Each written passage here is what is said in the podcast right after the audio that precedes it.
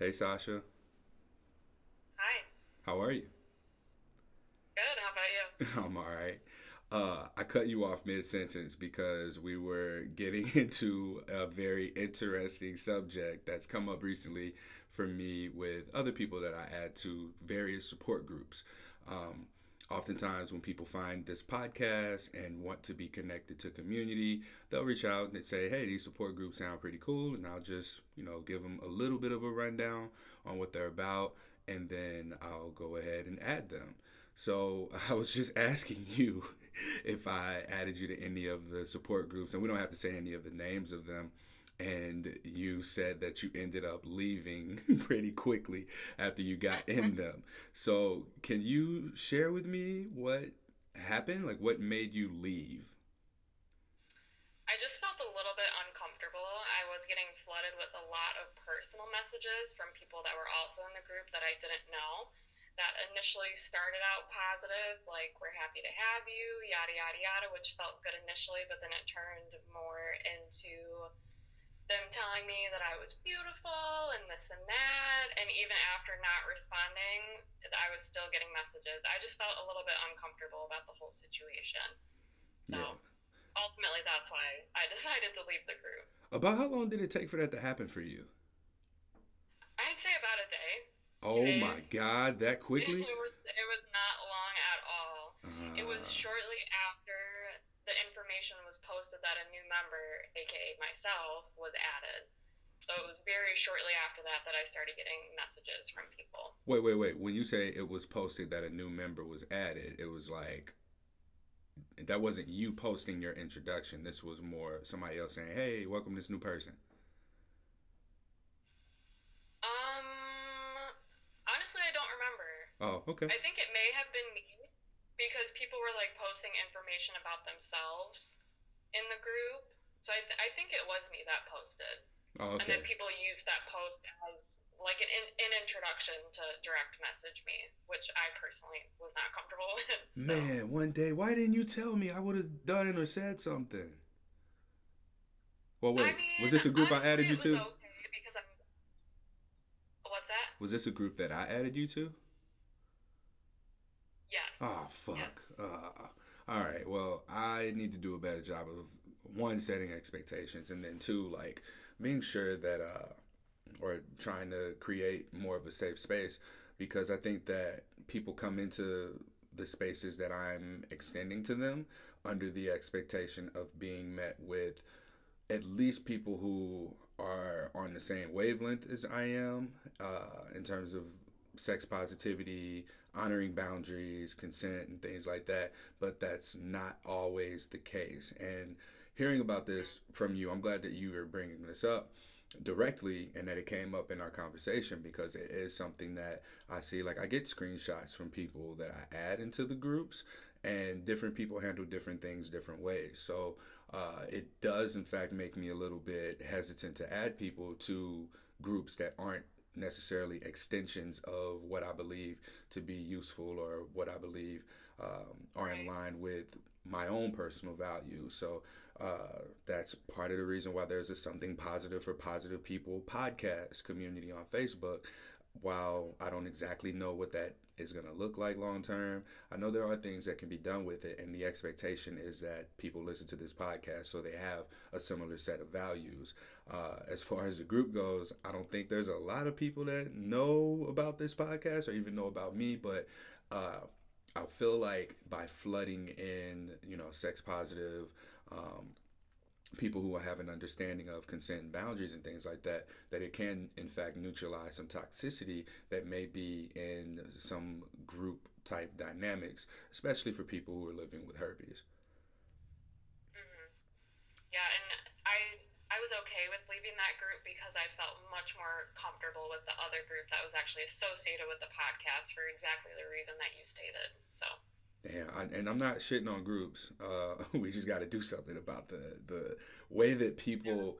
Because what I see, or what I've seen over the years, because uh, about four years ago was when I started to find them, is that there's a sense of entitlement in some cases, and then some people will shoot their shot with people uh, virtually because everybody has herpes, right? Not necessarily because they find them uh, attractive.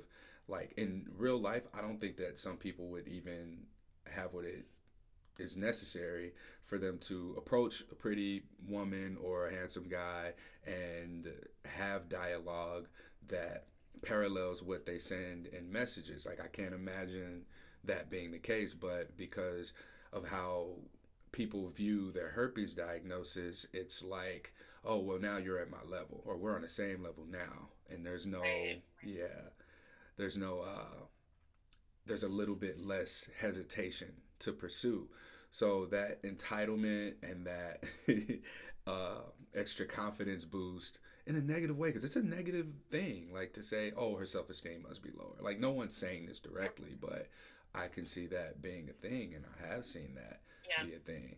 Cause I completely I, agree. Do you uh any messages in particular that stood out to you as like, oh hell no, type messages? Nothing that was overtly sexual or offensive in any way, but just one particular person continued to message me time and time and time again, even when I wasn't replying, and so I just decided to leave. it wasn't me, was it? No. I'm just kidding. Because I messaged you a few times about uh we well we've messaged back and forth about doing this podcast episode. So I'm glad that we were finally yeah. able to get in here and get it going.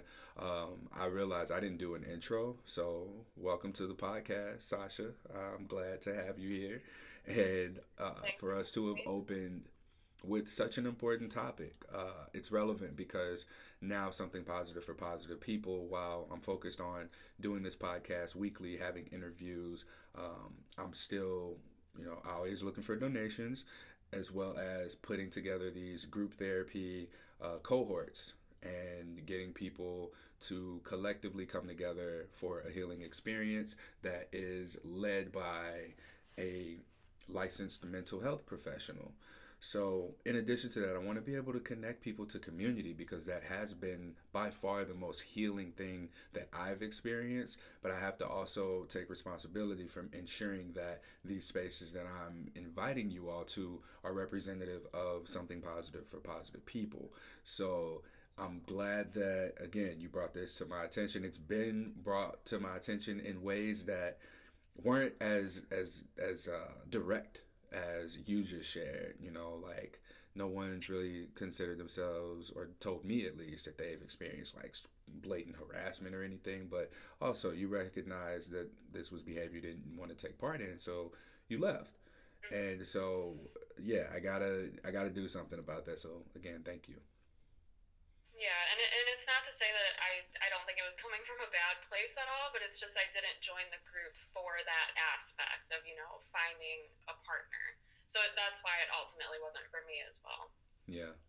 Uh, did you just move? You got like, I feel like there should be things in those cubbies. So, I yeah, I actually am about to start painting my living room, so that's why I have those two little paint swatches there, and then all the stuff is off my shelf because I need to get my shelf out for when I actually paint. So okay. that's why it looks like a disaster behind me. all right, got it. All right, so now that you're a little less nervous and warmed up, do you want to go ahead and share what your experience has been living with? Of course. So I have type 1 genital herpes. I was diagnosed actually on New Year's Day of 2019. So that was my New Year's gift. Um, so it's been a little bit over two years now. A lot has happened in that time. There has been a lot of very difficult times, a lot of growth, um, just all types of things have occurred. So I'm ready to talk about all of them if that works for you. Of course, that works for me. Okay, so um, so around the time that I contracted herpes, I was actually in a relationship. I was with my boyfriend for probably about four to five months at this point, and we were in a monogamous relationship. Um, both of us had, we did have previous relationships. We really hadn't been with that many people. Um, STDs and STIs were really just not on the forefront of our mind. It really wasn't a concern. And I actually did not contract my herpes from having penetrative sex. I contracted it from receiving oral sex from my boyfriend, who um, had a cold sore or had a history of cold sores. So when you know you get into a new relationship, you don't really think to ask people about history of cold sores. Nobody really thinks to ask those questions because um, we're not taught to, unfortunately. So that is how I contracted it. Man. So how did you know that that was what did it? Was this you receiving oral on New Year's Eve and then you woke up on New Year's Day with an outbreak or how do you know that that's how it happened? So uh, this happened uh, about 2 weeks before New Year's. I started getting symptoms almost exactly 10 days after that encounter happened, which I know textbook is usually about like 10 to 14 days. So, about 10 days is when I started to have symptoms. My symptoms initially were pretty mild. I kind of was thinking, you know, maybe I'm having yeast infection or UTI or something of that nature. Again, STDs and STIs were not even on my radar at all. Um, as days went by, symptoms were getting a little bit worse. I think I kind of started to get an idea that something was wrong, but I was very much in denial. And I remember talking to my boyfriend at the my boyfriend at the time, we're no longer together, um, telling him about this, and I think he was also in denial. And I just kept telling myself it just has to be a yeast infection. So um, a couple days after that, I ended up going to urgent care. He came with me he stayed in the waiting room, and then I went into the exam room myself. Now, when I'm in, when I'm in the exam room, I'm telling the nursing assistant, you know, I'm having these symptoms, and then I keep brushing over and saying, but I think it's just a yeast infection. I was trying to comfort myself. I now realize. but as I'm reporting more of the symptoms that I was having at the time, because I think at that time I already had actual lesions that I could visibly visibly see, and they were painful. So as I was reporting these symptoms to the nursing assistant, she kind of gave me like this little side eye and kind of lifted her eyebrow up. And that's how I knew, like, okay, there's definitely something going on here. This is not just a yeast infection. So she leaves the exam room. She says, I'm going to go grab the doctor. So the doctor comes back in. Both the nursing assistant and the doctor are in the room. And of course, they want to take a swab because I have actual lesions at that point. Um, so it's not, you know, a blood test or anything like that. They were actually able to swab it. So it was very humiliating, very embarrassing. Obviously, I had to get completely undressed. They were looking at me, you know, with this look of poor, pitiful thing. We feel so bad for you.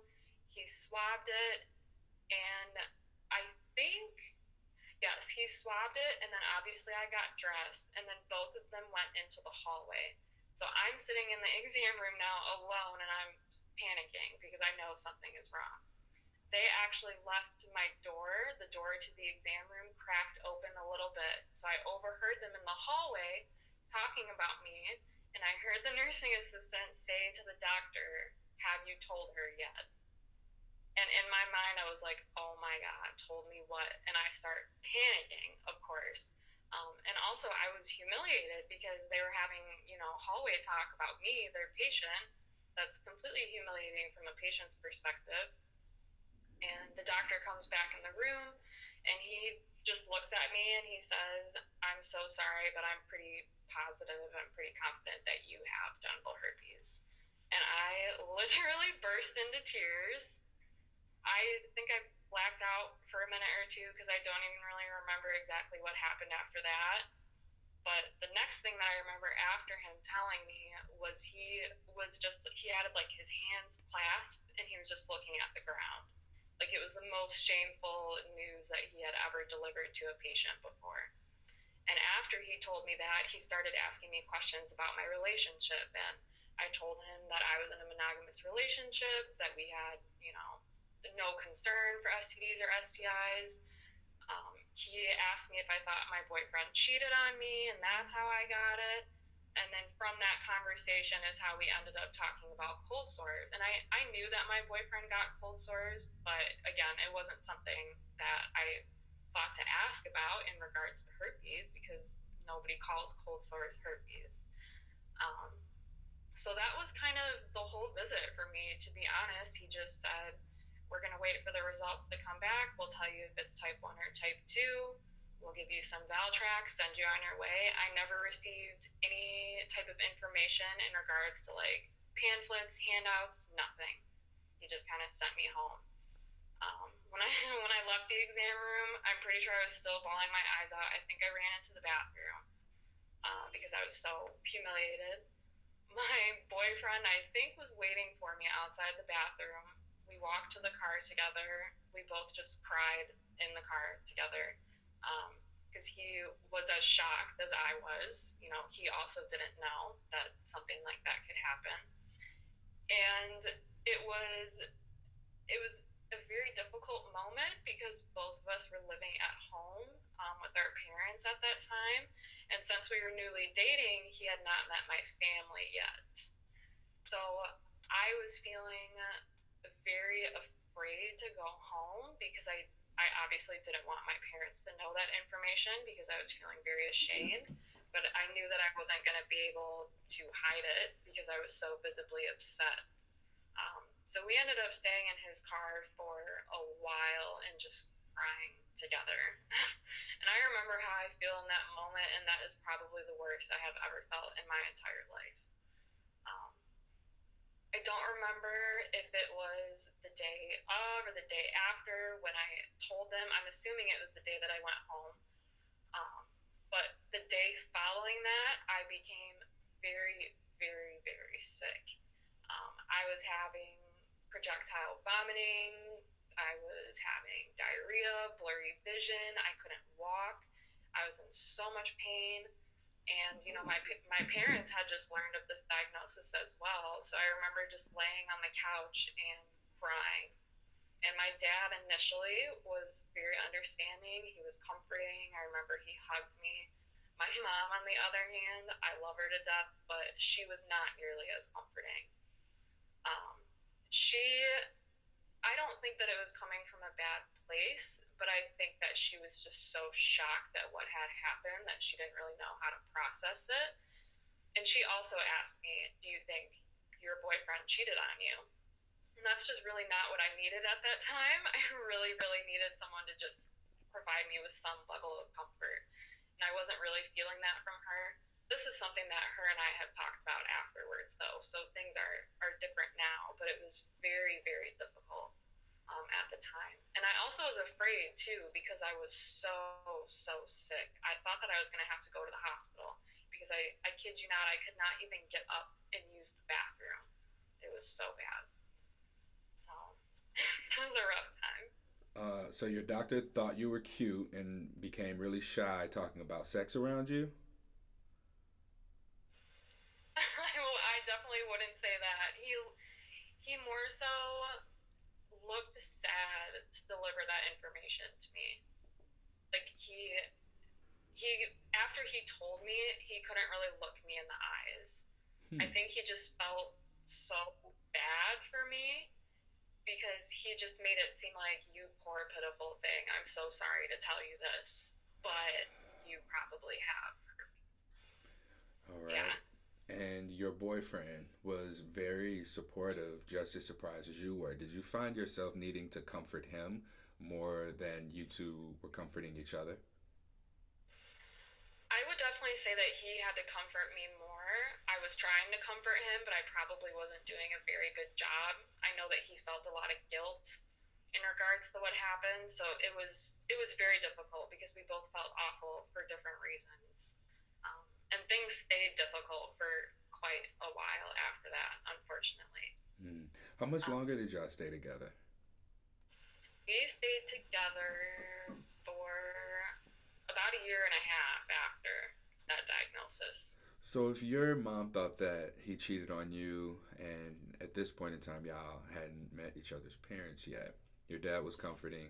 Did him meeting your family, bringing him around, did that change anything for your parents, or were your parents receptive of him?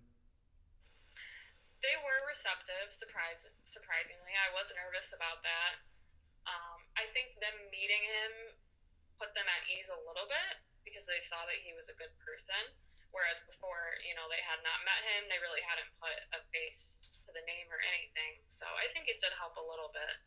So at that point, it was just this guy who gave their daughter herpes until they met right. him and they were like, oh, this is a person right. who just happened to have herpes and just so happened to have been intimate with our daughter.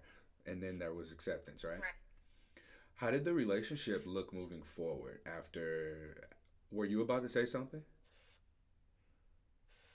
Oh, I was just gonna comment on my experience receiving my test result because that Yeah. was also not not a great experience. Okay. Um, so I got the call New Year's Day.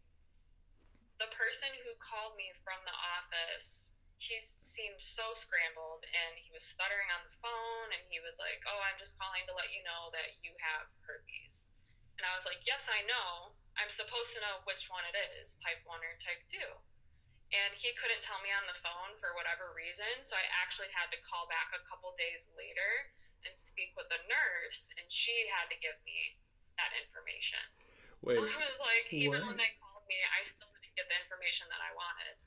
who is this person who's able to call you and say you have herpes, but not to be able to tell you what the chart says? Right? Yeah, he said that he wasn't able to look specifically at the results for if it was type 1 or type 2. See, that makes me wonder. They had just like a database of numbers to call on uh, an Excel sheet that's like someone who's just there to make these phone calls and deliver the news is doing, and they can't do anything else. Like it, that's just so robotic. Uh, even with for me, I got I went to an urgent care and I was treated for chlamydia. And when they called me back with my results, they the guy was just like, "Hi, can you verify your last four of your phone number?" Gave it to him. He goes, "All right, your gonorrhea results came back negative. Pause. Your chlamydia results came back positive." It's like, what? How? And, and at that point, like, I just needed to know when they were open again. But yeah, it was very direct and to the point. And perhaps that's just what they're taught. Perhaps that's what uh, science and studies show that we need after our diagnosis is objective, simple, cut and dry communication. But from experience, I don't see that being what people need. And perhaps doctors, nurses, the healthcare providers who are delivering the diagnosis just might not be the best people equipped to deliver a diagnosis. I think that I would much prefer someone who has an understanding of STIs more so in general, who's not going to ask, Well, do you think your boyfriend tre- cheated? What does that have to do with anything? If you were single and six months ago you might have been in a relationship with someone and ended it, and then you had your first symptoms, like how does that make you feel as a person to be guided down that path of thought that is 100% a representation of stigma, whereas the the questions are irrelevant. They should be providing you with information like, hey, this doesn't mean that your significant other cheated. All this means is that you were exposed to the virus by someone who has it. And the mm-hmm. questioning behind it seems completely irrelevant and unnecessary. So that's why, bringing it full circle, I asked, I was like, well, did your doctor like have a crush on you or something? Like that that's weird to me that he's uncomfortable with just stating the facts and then going on about the day. Yeah, and and after that experience, I thought to myself, this must be really bad if my own doctor can't deliver that information to me easily. And so I left the office with that attitude, and I I think that that kind of created um, I had that attitude going forward, and I think that that made it difficult to cope with the diagnosis because my actual experience of being diagnosed was so negative. Mhm. How we are delivered a diagnosis often shapes how and if at all we choose to disclose. Um, I think that is a very important bit of information for health providers to understand because if you deliver a diagnosis and a person is met with shaming in relation to the things around their diagnosis, such as were you in a monogamous relationship that was headed towards marriage and you were using condoms every time, you know what I mean? Like perpetuating these poor stereotypes about what it means to receive a positive herpes diagnosis that makes it challenging to go home later that day and t- touch base with your support system or reach out to your partner and say, hey, this is something that happened and we want to speak to it very matter of factly. What happened was you had symptoms of something, you went to the doctor, you got looked at, you were treated, and then you talk about the experience that occurred. There's no need for whether or not uh, your your history with past partners was uh, monogamous, or if you were single, or if you were non-monogamous, or if you just had a one night stand with someone. None of that matters. How you got it, where you got it, does not matter. We just need to at least get comfortable with telling the story of what happened factually and then offering up whatever it is that we feel more comfortable with after the fact that's my two cents on the delivery of a herpes diagnosis for someone. And then, of course, like being able to sit there with you as you cried is probably not something that a doctor is able to do. Like, they have to see other patients, obviously, but to be able to provide post STI diagnosis support resources, such as something positive for positive people, where people who receive a herpes diagnosis can, at the very least, connect with a resource that serves as the gateway to other resources, and on the high end, be able to receive some aspect of counseling with a licensed mental health professional, or to find any of these groups if their self esteem just needs a little bit of a boost, they can jump in and post an introduction and get a whole bunch of messages talking about how pretty these people are, right? but the thing is that we need things that are on a spectrum. Uh, I don't think that support groups alone, I don't think that a sex positive doctor alone are going to be things that support us in navigating the stigma. I think that we need a lot more. And perhaps uh, you can, you know, tell me if this is true for your experience, but having herpes, did that bring up anything about perhaps your beliefs, your behaviors, different patterns in your life that occurred leading up to your diagnosis? And did that reflect how you looked at yourself after your diagnosis? I don't know about that specifically, but it definitely brought to the forefront previous trauma that I had never really dealt with um, specifically an assault that occurred a year prior, about a year prior to my diagnosis. Um, at the time that the assault occurred, I was single. I um, was in a very busy internship program, so it was very easy for me to just pretend that it didn't happen and bury myself in work. So I never really processed that situation.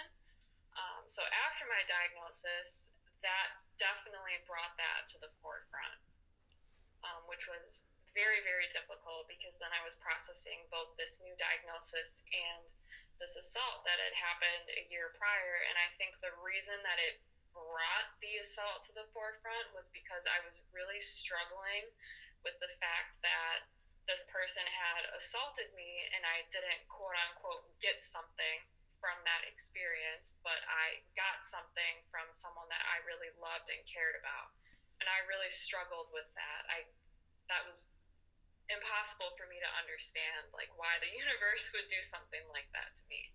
Um, so I, I don't know if I could say that it's it brought to the forefront certain beliefs or patterns that I had established within myself, but it definitely brought about things that I had not processed previously. Mm-hmm. In processing that, were you able to do that with the help of a therapist, or was this something that you did on your own?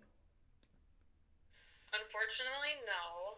I think at the time I was very uncomfortable with the idea of therapy. I did not want to have to tell a therapist about my assault or even about my diagnosis, so I tried to deal with it internally, and it was not working at all. Um, I had gotten to the point where I was so disgusted with my body that even, you know, taking my clothes off to go take a shower, I couldn't even look at my body in the mirror because I felt like I had been violated by both herpes and the person that assaulted me. I was just completely disgusted with myself. And it it took a very, very long time to deal with those feelings and to overcome that. Because even some it sounds stupid, but even something as simple as like inserting a tampon, like anything that involved touching that part of my body felt so shameful to me because I felt like it was just ruined forever. Uh, I know so. that you mentioned to me before we started talking that we would go into this conversation. So um, I appreciate you sharing, and um, I know that this is hard to talk about. And being a man, having the privilege of not being able to 100%, you know, be empathetic to or be able to see myself in uh, that position of having to process something like this, right? Um, thank you for sharing. And I would like to know that if you're speaking to someone who has a similar experience to you, someone who has been assaulted and has not processed their assault, uh, what what would you say? I don't want to direct the question too much. I would like for you to offer what you have, and then for me to frame it in a way to where it can be shared specifically um, to someone who has been assaulted and has the constant reminder of herpes as a result because that unfortunately is a conversation that I've had many times. Mm-hmm. Um, I guess first and foremost, I would say definitely do not blame yourself. You did not ask for that to happen. Um, nobody wants that to happen. And I think a lot of times we do put blame on ourselves and we'll say, well, if I had been drinking less or if I had just gone home and slept in my own house that night or yada, yada, yada. I think a lot of times we do put the blame on ourselves. So, first and foremost, don't blame yourself. And second, as much as it sucks, you have to process that. The more that you push it away and you ignore it, the more that it's going to build up over time. And like I said, I it sucks. It's really difficult, but you have to sit with those emotions and you have to feel them and you have to let yourself be upset about it and let yourself cry because that's the only way that you're going to move past it. The more that you push it away, the more that it's going to rear its ugly head over time. Yeah. um, and now I don't know that the process of disclosure. Uh, this has been something that's been big lately. Is talking about disclosure, disclosing herpes, disclosing perhaps disabilities, mental health issues, disclosing if you want children. I try to normalize all types of disclosure on the same level as herpes so that it isn't hyped up. Um, I want to ask you this Was it more challenging for you to process and disclose perhaps. I don't know if you told your parents or if you told anyone around you about having been assaulted but did you? First let me ask that. I told very very few people. There are actually still people in my life that don't know about it. It was just something that was very personal to me. I've told more people as time has gone on um, but yeah like i said there are still some people that don't know about it. Mm-hmm. And as someone who wants to be supportive to someone who is a survivor of sexual assault, what do you need from the people that you share that with? I think that's a very good question. I've never thought about that before. I think what I would need most from someone that I share that information with would honestly just be a listening ear that's free of judgment. Because, like I said, I think a lot of times when things like that happen, it's very easy to blame ourselves. Um, in my case specifically, this was someone that was a mutual friend, um, and drinking was involved. So I've thought about, well, if I wasn't drinking, would things have turned out differently? And obviously, we know that that's that's not the case. So even just having somebody that listens and is non-judgmental goes a very very long way okay and then um, if i may can i ask you one more question in related mm-hmm. in relation to having been assaulted and herpes yeah. um, did you feel like the avoidance uh, avoidance seems like the best word here of processing having been assaulted was something that so that like helped you with navigating your herpes diagnosis because it seems like immediately after your herpes diagnosis you sought out support and perhaps began processing whereas with assault it was I'm, I'm busy i'm gonna just keep my head down and keep working and hustling and bustling. And then you said a year later was when you got your diagnosis, and your response to this traumatizing event was to reach out and seek support. Does that have anything to do with like there being less shame involved or the the narratives society puts on women who've been assaulted versus on women who get an STI? Hmm. I guess I would say I don't think it, it necessarily helped me process my herpes diagnosis. I think it was more so. I want to acknowledge that that was a really shitty way of me asking that question as well. it was just like I was trying to get it out there uh, in a way that made sense because as I'm I'm speaking to you, but uh, having this dialogue specifically because I know that I'm going to share this with a person, and so I want to like address this in a way that I don't have the perspective of doing. But these are just things that I feel would perhaps be helpful. Um, us having this dialogue, like as a man, it's uncomfortable for me to try and get the information I feel like if I have, I'm able to take this and support the people who may reach out to me who've had a similar experience to you. I understand as a man, it's important for me to, if I see some shit happening or going down, to address it and call out that behavior not being acceptable. Like if it's borderline creepy, if it's borderline looking assaulty, you know, check in with the woman assaulty. Oh my God, I'm on a roll today, right? Uh, check in with the, and I don't even want to just limit it to women who are being. Uh, taken advantage of or um, harassed or anything that may lead up to an assault taking place. Um, mm-hmm. I only know to do what I know to do. So again, this dialogue is not only supporting me in figuring that out, but perhaps there's someone here with male friends or with uh, with friends. Period. Because it doesn't matter if you're male or female. Everybody can step in and do or say something that is going to show allyship with the potential uh, victim, survivor, and you know also stand up against the perpetrator. Oh, I finally used the right words. So, do you know what I'm I'm I'm offering up all this extra context to help you answer the question, but I don't even know the question anymore. I'm not sure I know the question anymore either. I think I thought the question initially was did it help me or hinder me? in regards to processing my diagnosis. Is that what you're asking, that's, or not even what you're? So that's not what I mean. Uh, let's see.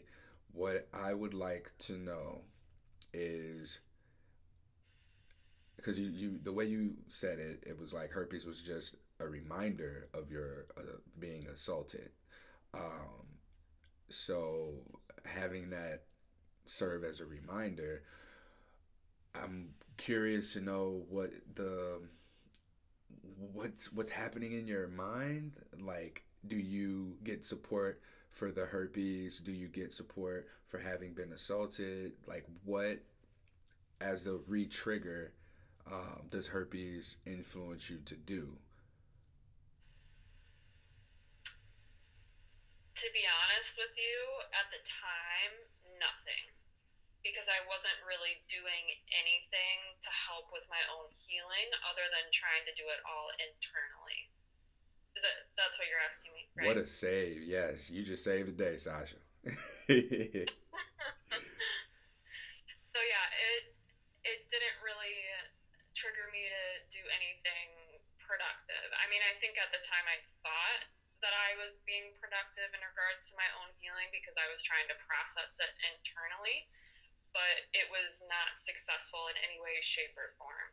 And at, over time, um, it was actually getting worse, and I still wasn't doing anything, and those things were just bubbling up and creating more and more of an issue in my life. Um, what kind of issue in your life when you say that this was just bubbling up? What did not dealing with or processing it uh, do? How did you know you weren't dealing with or processing it? I definitely knew about month or two after my diagnosis, again, just to remind you, I was living at home with my parents at the time. My parents actually went on a trip and they were gone for about three or four weeks. So I was alone during that time. Um, and I should also preface this by saying, shortly after my diagnosis, I made an additional appointment with um, a nurse practitioner because I wanted to ask questions about my diagnosis, more so on the medical side of things, um, because I didn't receive any information. And when I went to that appointment, I was kind of just given, you know, you have to disclose this for the rest of your life. This is going to affect your ability to deliver a child naturally, blah, blah, blah. She gave me a little handout, sent me on my way but at that appointment, she also gave me anti anxiety medication. So I held on to the anti anxiety medication. And during that period where my parents were gone for three to four weeks, I just felt myself getting into a deeper and deeper hole. Um, and I think at the time, my boyfriend didn't even really know how bad it actually was because I was thinking of killing myself or attempting to kill myself. I had thought about how I would do it, and I had thought I'm gonna go home from work and I'm gonna down this entire bottle of anti-anxiety medication. I thought about what I was going to write in my letter to my friends, my parents, and my boyfriend. Um, I was in the darkest place of my entire life to date. Uh, yeah, that just uh first off really shitted on my whole thing about being direct with the information, right? Because they just tell you these facts and statistics, and all it does is just make you depressed and want to kill yourself. Again, this is, I guess there's no right way to deliver a diagnosis or deliver information about a diagnosis. The tools that are available to us to support us in processing it maybe that's what we need. Maybe we need a sex education uh, professional, a sex ed person to come in and be able to give us everything we need because this this is like a service. It's not. It, yes, it's medicine, but we're talking about customer service here, client service here, um, delivering such news and understanding the effects that it has on a person who hears this based on what society tells us, not only about STIs, but about sex and how influential our relationship to sex is on our mental health. These two mm-hmm. things are extremely, extremely interconnected. I would even go as far as to say as they're the same thing when it comes to an STI diagnosis because our identities are so interconnected to our sexuality that when something like an STI comes into play, it shatters our sexuality, it becomes damaged, and since that's what we identify as, we may become damaged. And now we have to put the pieces back together, and that's where we need to be able to more quickly find resources and support. I had no idea that you had contemplated suicide. Like this is the first that I'm I'm hearing it. I, I'm surprised you didn't put that in our correspondence at all. Are you are you I'm, okay now? Yeah, no, I I am. Um, and at the time, I actually texted the crisis hotline. Um, a lot of people don't know you can actually text that hotline rather than call them. And I did exchange messages with whoever was on the other end of that. Um, and I remember saying to the person, like, this, this, and this has happened to me things like this shouldn't like don't happen to people like me. And that was me even attaching like my own shame to it saying like herpes doesn't happen to people quote unquote like me. Um, and i even talked about how i had this previous assault and i felt disgusted with myself and i never thought that i was going to recover from the sexual trauma and feeling violated and just having that person listen to me, someone that didn't know me personally, an unbiased opinion, helped me in that moment. So that was actually a very good resource for me because I, I don't think I reached out to anyone when I was feeling specifically that way.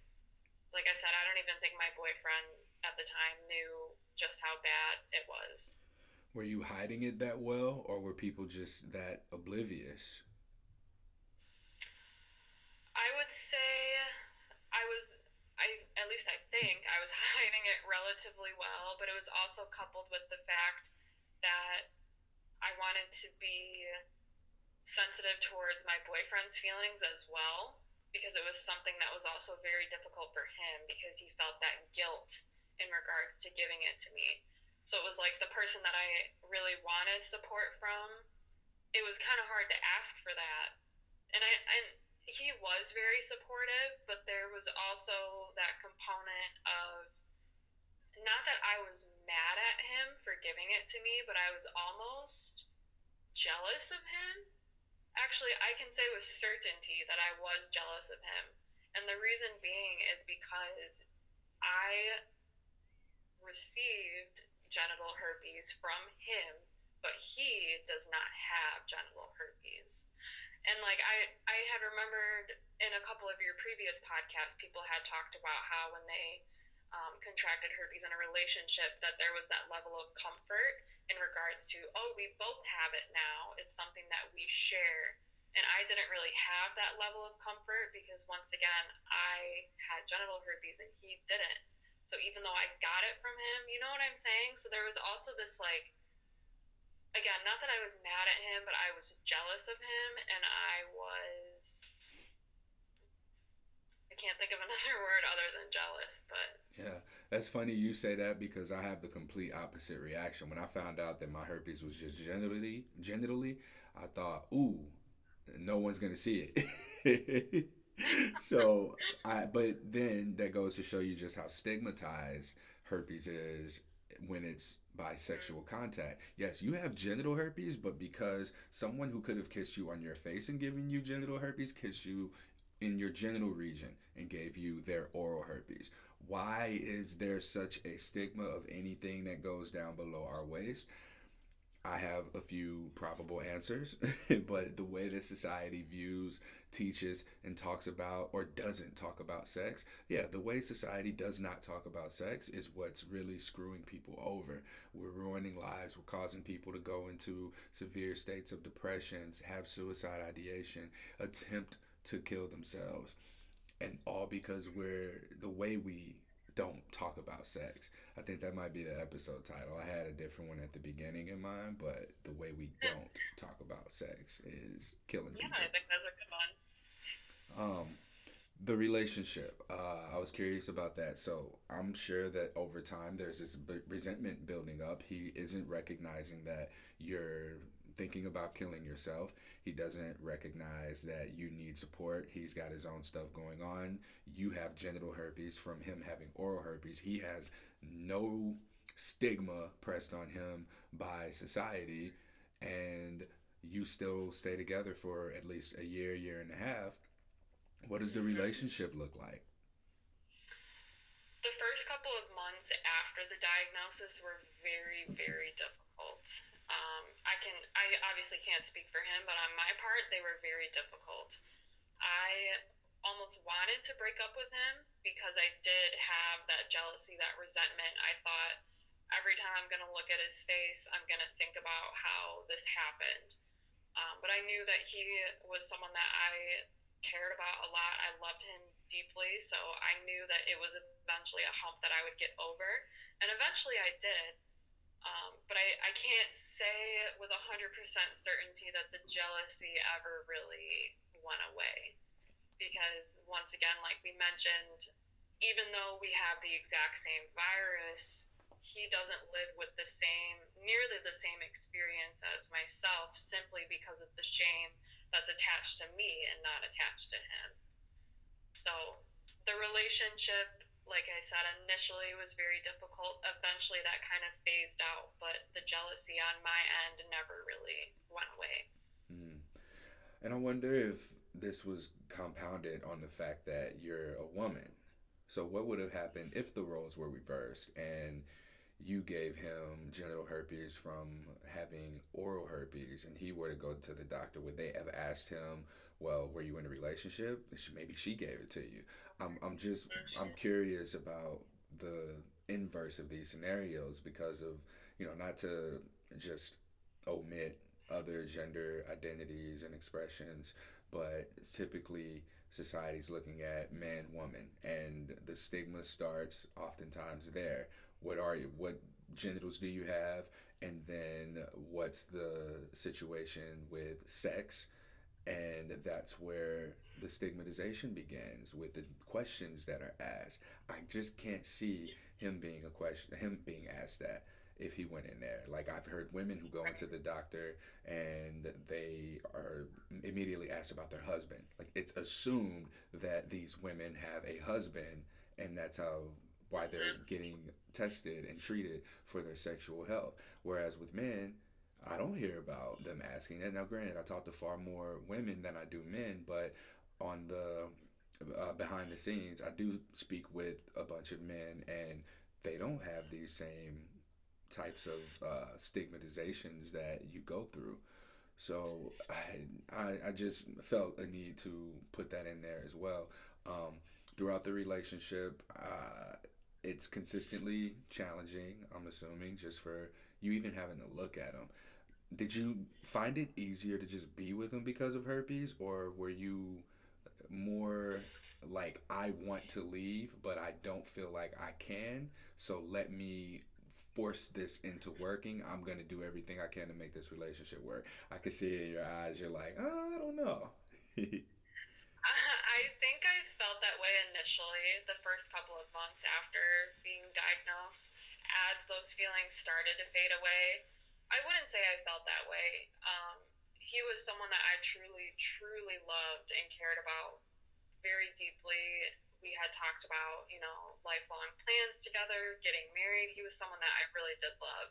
But near the end of our relationship, as things were not going so great um, for reasons that were completely unrelated to herpes, and things started becoming slightly toxic.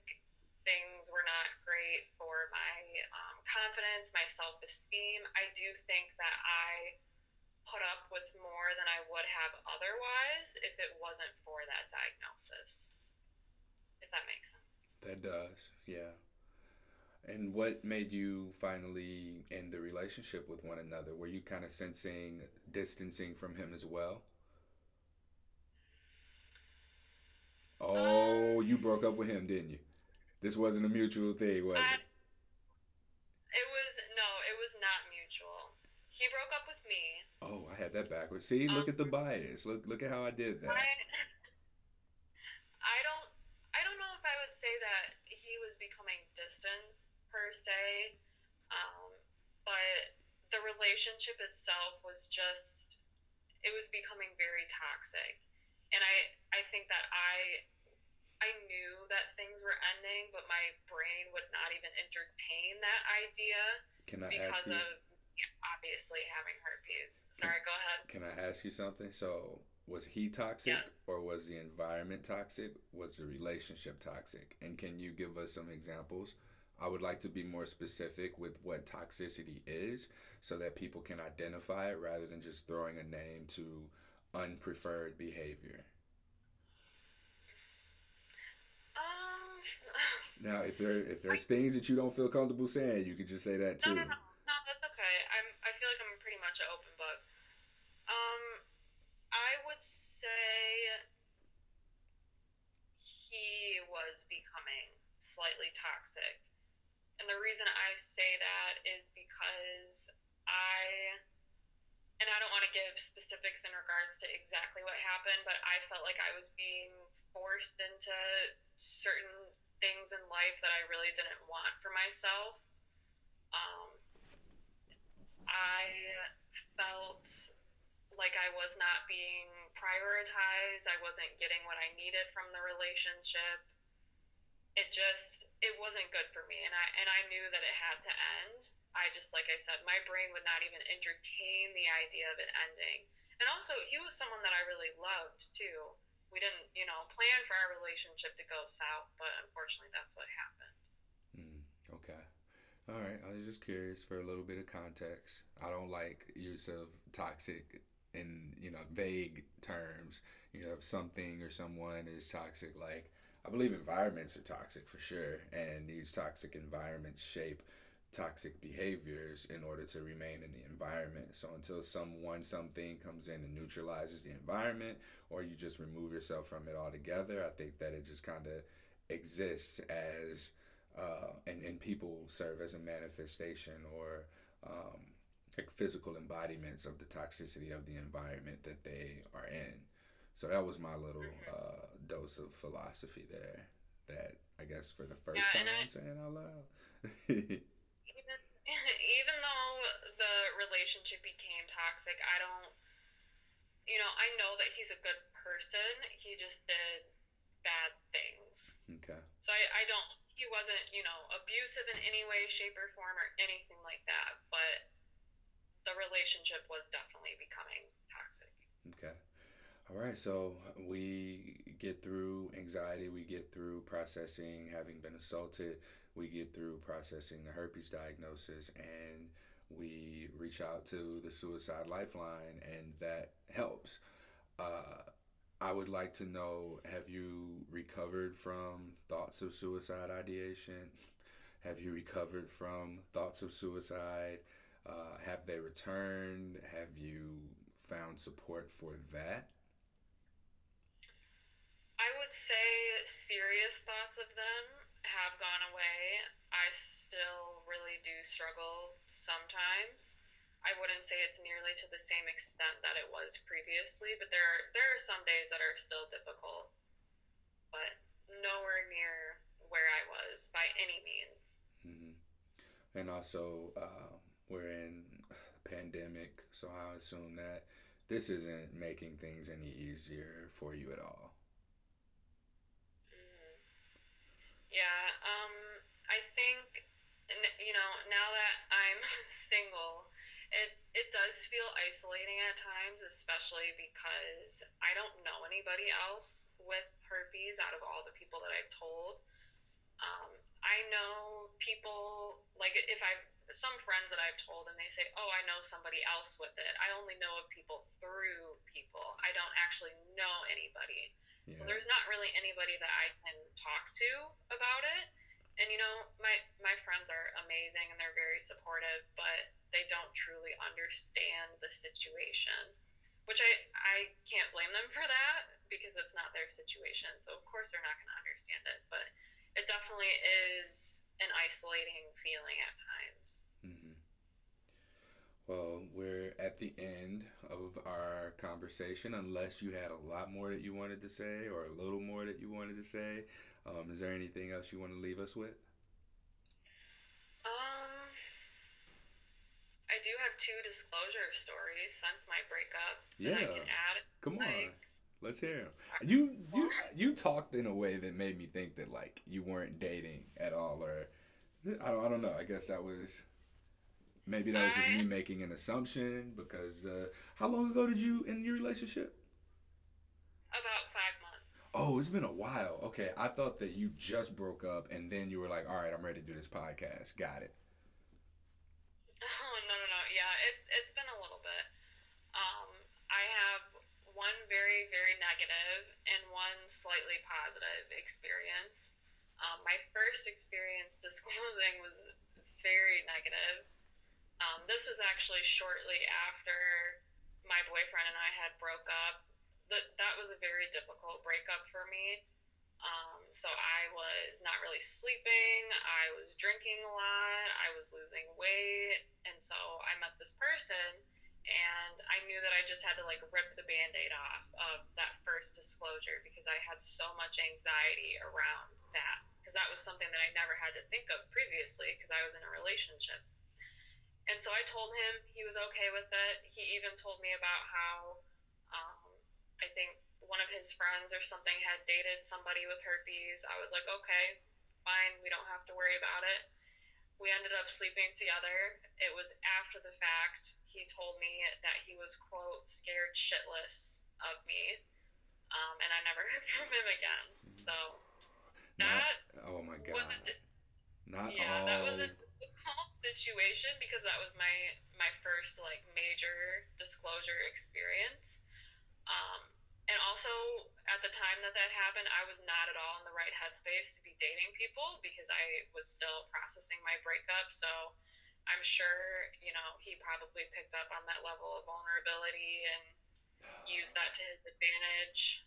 Um, and I just kind of let it go to the wayside because I was just looking for some type of acceptance, really. Oh my God, that hurts. That hurts. Like, people are so antsy for someone to accept them for their diagnosis that oftentimes the vetting that needs to take place prior to moving forward with someone to make sure that they're sure about this, that they're sure about you, even doesn't take place. Um, and for you, with that disclosure, do you recall asking about his STI status? Did you recall uh, a conversation at all about? Oh, you're laughing. Was that the extent of this conversation about sexual health that I have herpes? And he's like, oh, all right, cool. And you were just like, oh, Honestly, that was the extent of it, which is so funny because in so many of your episodes, we've talked about how we're so concerned with our own status that we forget or we don't want to ask other people their status because we automatically assume we're, you know, the problem, quote unquote, the problem when it comes to that. Um, I think maybe very, very briefly something was mentioned, but not at all in the way that I would want to now. Mm-hmm. Oh, he was scared shitless, asshole. All right, how'd your slightly better one go, or slightly positive one go? Um, yeah. So the second one was a lot better. Um, I changed my approach in how I disclosed in that situation. I made it very black and white. I kind of just said, "Listen, this is what I have. This is how I got it." I even I think I cut it off at that, and I said, "If you I said if it's a non-negotiable, like that's okay. We don't have to talk about it. But if it's something that you want to learn more about, you can ask me. So I kind of just like left it in his court versus you know just spitfiring all these statistics and facts and blah blah blah right at him without letting him make that choice. And I think that that definitely helped the situation. So we had a very long conversation about it and just about the ins and outs and how it happened um, and then I kind of told him, you don't have to make a decision right now. I just want you to know that information going forward. And so he did his own research and came up with his own opinion regarding it. And it was honestly fine. It never really was a thing. We never explored anything for reasons that were completely outside of herpes, but it did show me that people can be level headed and also be respectful when you give that information mm-hmm. because you know I understand that some people are it's going to be a non-negotiable for them and that's completely fine that's their choice to make but there's a way to communicate that not quote unquote scared shitless yeah yeah um, the way we receive disclosures for herpes or deliver disclosures for herpes I really believe now um, after so many conversations should be the same way that we receive disclosures about other things that may impact another person. Me having children may impact someone's life more than me having herpes. Me not wanting children may impact someone else's life if we are choosing to be with one another than me having herpes. And the list goes on and on about different things that make people compatible or not compatible with one another. So uh, it's it's very important for us to be able to understand that so that when we go into disclosures, we have a little more confidence in the fact that we have other things that need to be disclosed or that we may or may not choose to disclose to a partner right away but know that if we see something with them long term or if we see something with them short term that's something worth sharing something worth them knowing then we can come from a place of operating under the intention that we just want them to know so mm-hmm and then in receiving a disclosure, uh, I talk about this a lot more often lately. Um, I've had people reach out to me who don't have herpes and just want to get a better understanding now and uh, figure out how to talk to partners who are positive about herpes or whether or not uh, or how they go about disclosing their partner's status to someone that they are also intimate with, like in non monogamous relationships, for instance. Um, and just to answer that, you know, it's always best to discuss with your partner what feels best for them. But in disclosing to someone else that a person that you are sexually active with has herpes and that you may not have had symptoms, you may not have tested positive, uh, it's important to still give them that information, but in a way that uh, provides your partner who is positive with the anonymity or whatever safety it is that they need to protect their identity. So if you need to say, I've had partners in the past, or I am seeing someone, you know, if it's just one person, and obviously it'll give them away, but you can just say, I've seen someone uh, and been sexually active with them. They had herpes. I haven't had symptoms, haven't tested positive, but I just want to offer that to you because it is still possible to pass it on asymptomatically if you're someone who hasn't presented any symptoms, but you know that you've been exposed to the herpes virus. I think that that opens up the door for a an evolved conversation about herpes and herpes transmission and how common it is and the way that it's so unpredictable and it's tricky and it has all these different nuances to the language and location and when you're positive how much how likely you are to pass it on to someone. These are all things that ought to be taken into consideration when we talk about this virus that often just doesn't get taken into consideration mm-hmm. you're exactly right I love hearing that. We can end on that.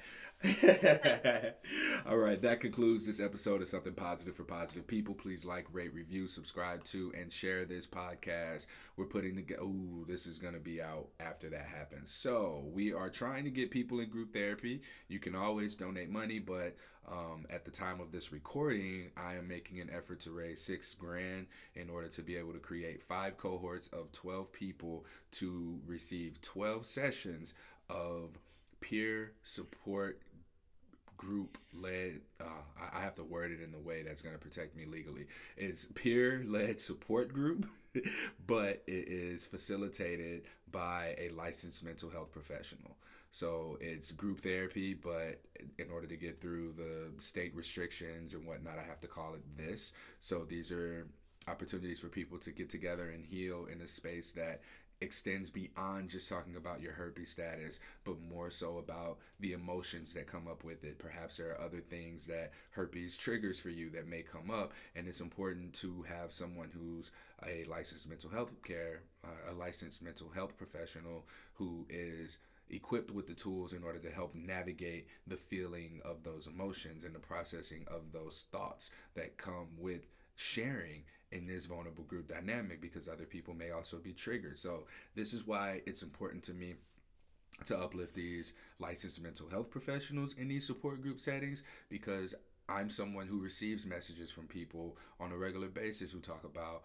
uh, having attempted suicide, tried to kill themselves, have harmed themselves, experienced depression, and they talk about things that I'm just frankly not equipped to deal with. So I know that support groups where uh, people who just have herpes are all, you know, finding healing in being able to say that they have herpes and share experiences with one another, but that only can do a fraction of what can happen if we decide to seek mental professional help uh, for processing everything. So you can donate by visiting www.spfpp.org. And I mentioned earlier the Facebook podcast community, the Something Positive for Positive People podcast community. It's a it's small right now. I'm only talking about it on the podcast. So the only people who are in there are people who listen to the podcast. That's it. Um, you can join that by just sending me a message and adding me on Facebook. Don't just add me because people add me all the time and a lot of people aren't real. So if you can send me a message saying that you want to be in the group and that you heard about uh, the podcast group through the podcast, don't hesitate to reach out. I can be found on Instagram, Twitter, Tumblr, and Reddit at H on my chest. I am most active on Instagram for now, but you can go to the website and do whatever it is that you need to do in order to get in contact with me. In fact, that is likely the best way to connect with me. Till next time, stay sex positive.